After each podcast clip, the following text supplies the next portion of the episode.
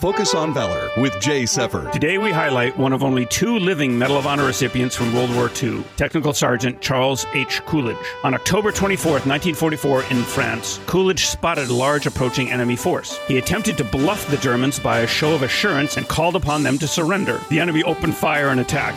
Then Coolidge walked along the Allied position, calming and encouraging his men, most of whom were fresh out of boot camp. Through the next two days, the enemy launched repeated attacks against his combat group's position. On October 27, 7th, tank supported German infantry made a determined attack on the position. Securing all the hand grenades he could carry, Coolidge crawled forward alone and inflicted heavy casualties on the advancing enemy. Finally, it became apparent their position would be overrun. Coolidge organized an orderly withdrawal, with himself being the last to leave. For his valor, Lieutenant General Wade H. Haislip presented him with the Medal of Honor. Valor is a gift. Those who possess it don't always know till destiny calls, like it did for Technical Sergeant Charles Coolidge.